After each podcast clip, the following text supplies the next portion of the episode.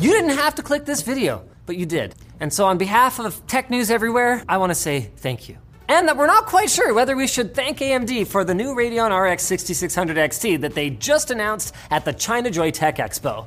Uh, because while the card itself looks like it might indeed be a 1080p beast, as AMD puts it, with 32 compute units and a gaming clock speed of almost 2.4 gigahertz, it's not likely to make any kind of significant impact on the industry as a whole. Despite some hopeful developments in the ongoing chip shortage saga, most analysts are predicting that we will still be stuck in this demented hellscape of price gouging and empty shelves for some time to come. Linus dove deeper into this issue in today's Linus Tech Tips video, though, so if you're looking for a real dose of reality, watch that. That Linus guy. Or you could try insulting strangers on the street. The word of the year, by the way, is antitrust, with big tech facing an increasing assault of lawsuits and investigations. But although Valve isn't necessarily big tech, they do run Steam, the biggest platform in PC gaming, and the company is now filing to dismiss a lawsuit from Wolfire Games alleging anti competitive behavior. Anti anti. You see, Valve doesn't allow developers to sell their game's Steam keys on other platforms for lower prices, which Wolfire says isn't fair, along with, of course, the 30% revenue share that Steam takes from game sales. This dispute is similar to the fight between Epic and Apple and Google, which, by the way, was just weighed in on by the techno king himself, Elon Musk, who tweeted that Apple's App Store fees are a de facto global tax on the internet. And by the way, Epic is right. Epic CEO Tim Sweeney, of course, agreed. So expect the antitrusting to only increase from here, just like the EU's fines.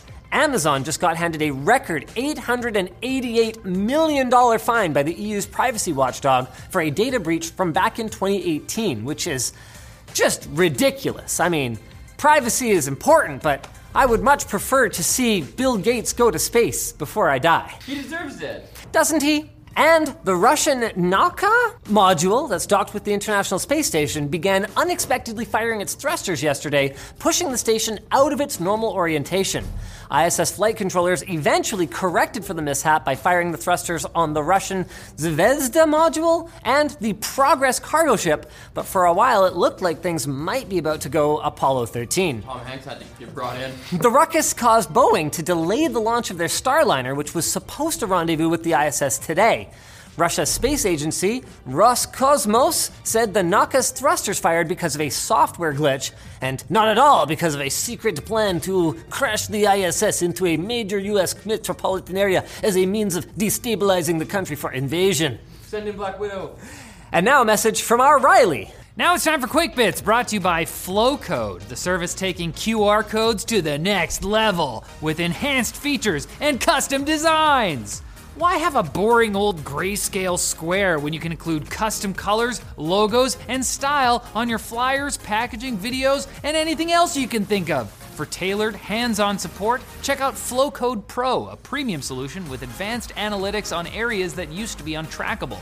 Custom branded designs crafted by Flowcode's in house designers, flow page, mobile optimized landing pages, and much more, starting at just $9.95 a month. But you, dear TechLink viewers, can get a free trial. So check it out by scanning the flow code on screen or clicking the link below.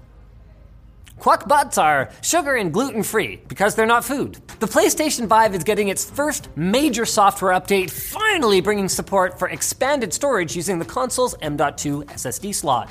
Unfortunately, the process of determining which SSDs are compatible and how exactly to perform the upgrade is a fair bit more complicated than the Xbox Series' storage upgrade procedure, which involves plugging in an external card. But I guess that's what you get for buying a PlayStation because you wanted to, oh, I don't know, play exclusive games instead of PC games on a box that's X. I just like the way it looks, okay? In other news, Sony has confirmed that their recent acquisition of Dutch company Nixxes is meant to facilitate more PlayStation exclusives getting ported to PC. So there's even less reason than ever to lock yourself into using a fancy box with limited functionality. Over that controller. Except, of course, for the yeah great controller, the fact that it's actually kind of affordable and stuff.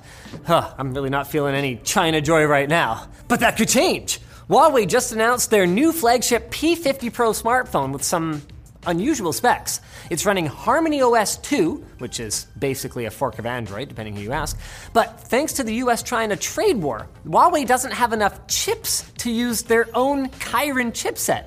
So the P50 Pro is actually powered by a Qualcomm 888 SoC, but with the 5G functionality disabled because US based companies aren't allowed to sell their cutting edge tech to Chinese companies. Man, trade wars can be a drag, but hey, at least they produce some fun Frankenstein monster type devices like this one, so worth it? And bug bounties are common practice in the tech world, but Twitter has just announced an algorithmic bias bounty which will reward researchers with cash prizes for finding errors in the social platform's machine learning models. Like, for example, the one that caused Twitter's automatic image cropping to prefer white faces.